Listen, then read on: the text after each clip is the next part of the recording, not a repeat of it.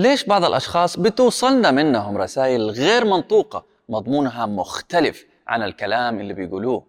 تعابير الوجه حركة اليدين طريقة الوقفة أو الجلسة. حابب تعرف تفاصيل أكثر عن لغة الجسد؟ أضغط زر الاشتراك ويلا نبدأ. معكم حسين الحباب. ألتقيكم في بودكاست لاسن اللي نتكلم فيه عن مهارات التواصل والإلقاء. فأهلا وسهلا بكم. يقال في بعض الدراسات أنه لغة الجسد تشكل 60% من حجم الرسالة في تواصلنا الفيزيائي مع الآخرين بغض النظر عن مدى دقة هذا الرقم أو كونها صحيحة أو من الكيس ولكنها بتوضح حجم التأثير اللي ممكن تأديه وأكيد كلكم لاحظتوا ده الشيء مع بعض الناس. فالبعض مثلا بيجي أشخاص وبيسألوه أنت إيش بك زعلان؟ بينما هو في الحقيقة ما هو زعلان. وإنما شكل وجهه هو مرتاح معطي على زعل شوية. والبعض الآخر مثلا بعد ما ينزل من المنصة وقدم برزنتيشن بيقولوا له زملائه ليش كنت متوتر؟ ترى أدائك كان ممتاز. والسبب إنهم استشفوا توتره من لغة جسده وأمثلة كثير زي كده فخلونا في هذه الحلقة نحاول نفهم أكثر تفاصيل عن لغة الجسد عشان نحسن من مستوى تواصلنا وتوصل رسائلنا بالشكل الصحيح جو جو جو جو جو جو جو هل أصواتكم باردة؟ ما فيها تلوين تفتقر إلى التنوع في طبقات الصوت هذه المشكلة قد تكون عائق خفي في تواصلك مع أقرب الناس حولك أو باب مقفل في طريق حياتكم العملية طب هل لهذه المشكلة حل؟ بالتأكيد لها حل. أربعة أيام من التدريب والمتعة. 12 ساعة تدريبية تفاعلية سنتعلم فيها العناصر السبعة للتحكم في نبرات الصوت ونطبقها بشكل يومي. ستتلون أصواتكم كالمحترفين وستنطلقون نحو مستقبلكم بكل ثقة.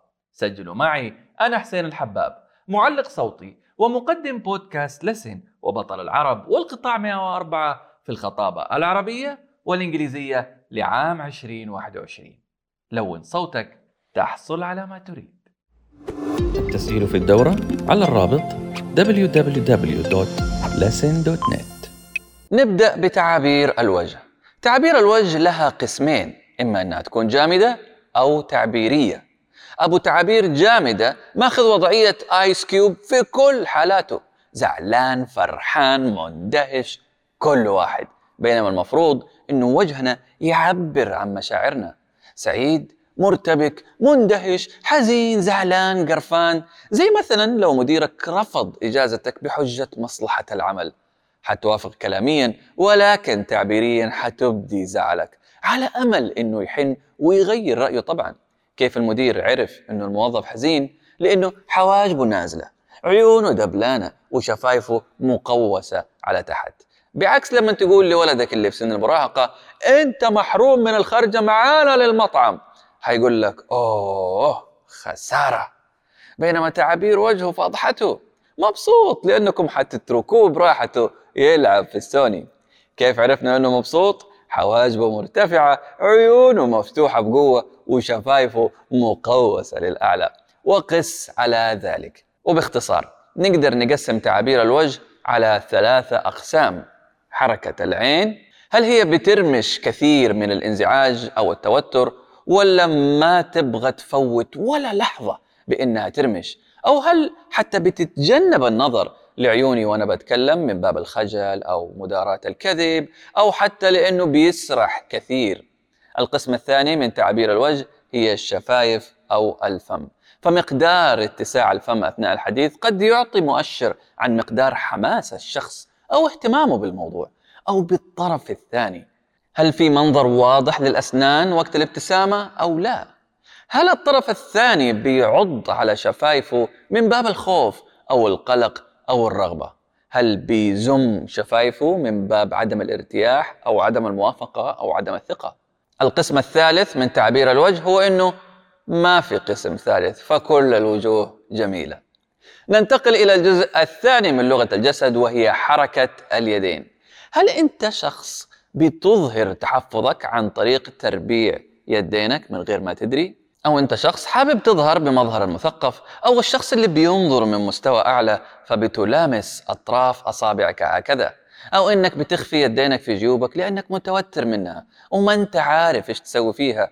أو يدينك مقبوضة لأنك متوتر وخايف أو تاركها مرتاحة. وما أخدها حريتها خلي في بالك إنه في بعض حركات اليد تعتبر إشارات عالمية زي علامة الاوكي أو علامة النصر بينما بعض الإشارات قد يختلف معناها من ثقافة إلى أخرى. زي مثلا هذه الحركة اللي معناها أنتظر في الثقافة العربية بينما في الهند معناها تبغى تأكل أو WTF في إيطاليا. في الدول العربية من الطبيعي إنك تأشر بإصبع واحد ولكن من غير اللائق في دول شرق آسيا بإنك تشير بإصبع إنما الأكثر احتراما إنك تشير بكامل اليد.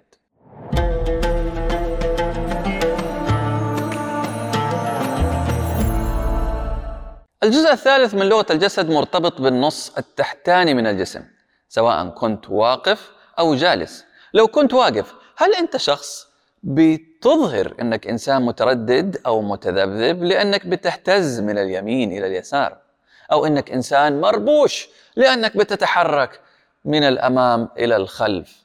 أو إنك متوتر لأنك بتتحرك حركة الأسد فتفضل رايح جاي على المنصة من دون مبرر وبدون توقف أو ربما تكون واقف ثابت ويا جبل ما يهزك ريح.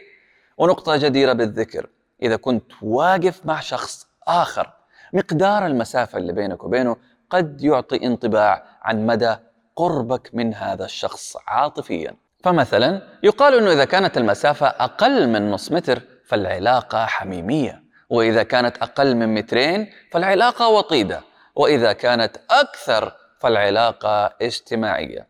ولو افترضنا إنك كنت جالس فيا ترى هل أنت جالس ورجلينك مفرودة ومرتاحة ومنفتح على الطرف الثاني أو متربعة ومنغلقة؟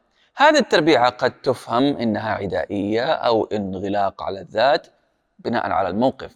وهل وإنت جالس ظهرك بيكون مفرود ونشيط ولا منحني سواء كان بسبب كسل أو كبرياء؟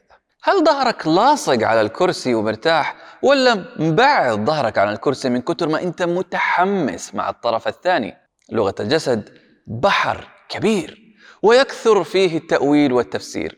وتختلف بفروقات متباينة من ثقافة إلى أخرى. فخلوكم حذرين في حال انتقلتم من محيطكم لأي محيط آخر.